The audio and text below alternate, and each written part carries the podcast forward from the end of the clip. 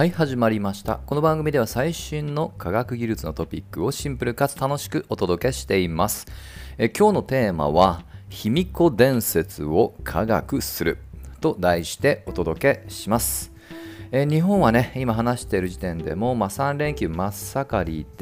で、私もね、ちょっとプライベートで前から行きたかった佐賀県にある吉野ヶ里遺跡を訪れていました。きっかけですが、結構ね、ニュースで流れたので知ってる人多いかもしれません。6月に、この吉野ヶ里遺跡で、墓の中でね、初めて有力者の、墓かもしれないものが見つかったというねニュースが流れました。はい。で、細かく言うとそれよりも古い時代でなくはなかったんですが、邪馬台国があったとされる弥生後期、大体、紀元後2世紀から3世紀の有力者の墓は実は見つかってなかったんですね。それが今回初めて見つかりましたよってことです。はい。ということでね、日本史好きな方は鉄板のミステリー、邪馬台国の場所とそこに君臨していた卑弥呼の謎、これがもしかしたら解明されるかもと、こういったね、淡い期待で、訪れていったわけです。はい。せっかくですので今回は、サイエンスで見たこの、邪馬台国、もっと言うと卑弥呼について触れています。はい。で、この邪馬台国の情報というのは大体一つの、史書、歴史文書に依存していて、それが、中国の当時最大勢力であった魏が著した魏志倭人伝です。この中で邪馬台国の生き方、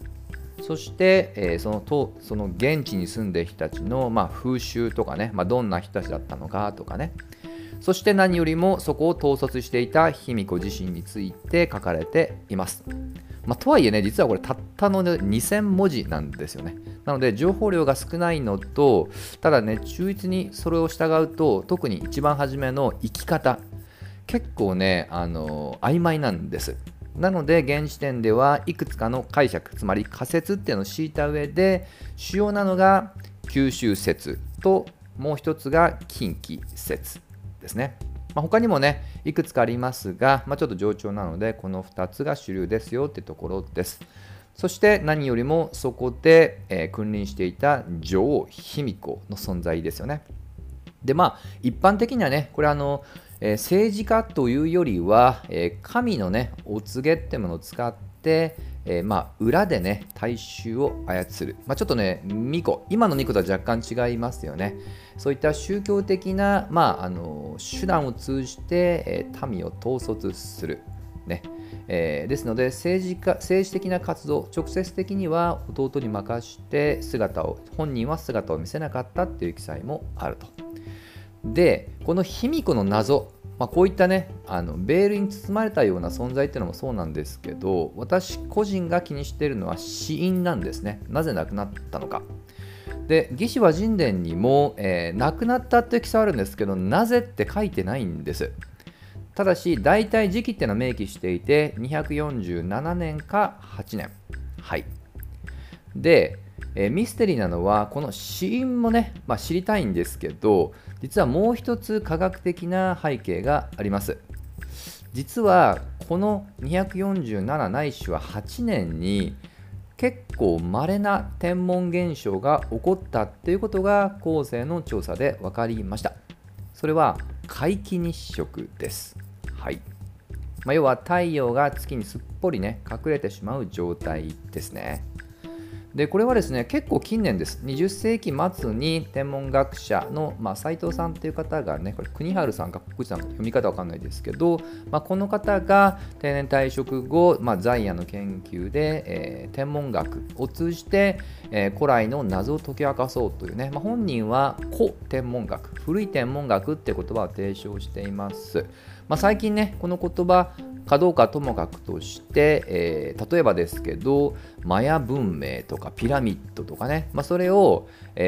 最新の科学技術を使って解き明かそうっていうのは珍しくないというか、主流になりつつありますよね。その先駆け的な人です。で、斎藤氏が、研究テーマの一つとして選んだのがまさにこの卑弥呼の死因です。もっと言うと皆既日食が関係しているんじゃないかという仮説ですね。実は私もねこれを支持したい、一人だったりします。なのでねここから先はポジショニングトークです。はい。で、皆既日食がもし真っ昼間に起こると、さながら昼がね、当然太陽隠れますので夜みたいな、つまり闇に包まれるわけですよ。で、当時はまだ天文学っていうもの走りもなかった時代です。中国はありましたが、日本に輸入されたのはそれ以降の大和朝廷以降ということは、当時、闇に包まれると、さながらね、神もしくは神秘的な存在が、怒ってるんじゃないかって思いますよね。そしてそれと、通信の、コミュニケーターとして活動していたのがまさに卑弥呼なわけで、しかもちょっと細かいですけど当時、まだ隣国隣の国との対立っていうね、つまり争い続いてたんです。はい。ということで、卑弥呼以外のねその国を統率する人もしくはその民衆から見ると、その統率を、裏で仕切っている卑弥呼に対するね責任問題という、動きがあった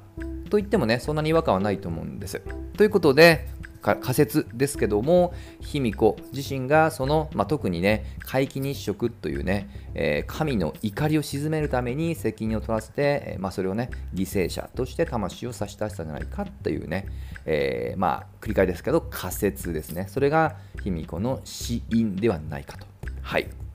でこれをね、この仮説を一つね完全立証は難しいですけど、検証する一つは皆既日食が本当にその時期に、かつ重要なのは明るい昼間に起こったかどうかですね。夜に起こったら全く意味ないですよね、今の話は。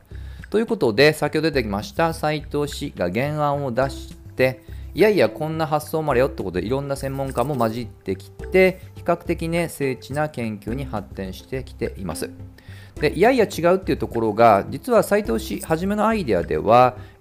日食なんでねある意味、天文の動きをトレースすればわかるわけですが、細かく言うと、地球の当然これ自転の回り方にも当然依存しますよね。で斎藤氏は当初回り方、つまり自転周期を一定としたんですけど、実は細かく変化していることが後世の研究で分かります。その原動力は海の満ち欠けで有名な潮汐力ですね。月を中心とした他の天体からの重力作用によるものでして、微小にそれが回り方に影響を与えていると。はい。微小なんですけど、今回ね数千年2000年ぐらいのスパンで調査をしてますので、かつその中で1日の数時間のズレっていうところまでもきちっと正さなきゃいけないので無視できないで、いろいろとねけんけんがくがくありまして、つい数年前でしたかね、ちょっとね比較的最近の、成果によりますと、ちょっとねもう結論だけ言うと、九州、つまり畿内近畿よりも九州の方が皆既日食もしくはそれに近い状態が昼間に起こった可能性が高い。はい。これちょっと細かくね、気になった方は、私が見つけたのは、現代というねメディアサイトで、これぞサイエンス、邪馬台国の場所は日食で特定できるかという、なかなかねそそるタイトルがありました。そこに今もうちょっとね細かく内訳、計算内訳も載っています。とにかくポイントなのは自転周期の変化っていうところを組み込んだらより精緻になり、それが九州説を有力視したってことです。はい。ただね、もうちょっとフェアにね、伝えるために補足しておくと、その精緻っていう根拠っていうのは結局、実測値によるもので、当然ですけど古代なので、その実測値って言ってるものは、当時中国の、三国志が統一された秦が作った史書、ここに247年の日食の記載があったので、これをファクト、事実と置いています。はい。従いましてそれが事実かどうかによってブレるので、あくまで仮説です。はい。まあ、いずれにしましてもね、たとえね、それが事実であったとしても、いくつかパターンがあり、その確率として高いだけであって、これが決定にはなりませんし、まあ、何よりも今の話は、皆既日食したら卑弥呼が殺されたっていう相当乱暴な仮説に基づいたものですので、これをしてさすがに九州に邪馬台国があり、卑弥呼がこんな人生を歩んだっていうのはね、乱暴すぎはします。とは言いながらね、一応客観的な事実を重視している、自然科学のアプローチがこのような古代の日本史ミステリーの謎を解き明かそうとしているっていうね、その点だけはね、ちょっとでもね頭の隅に入れていただければと思います。といったところで今回はここまで。また次回一緒に楽しみましょう。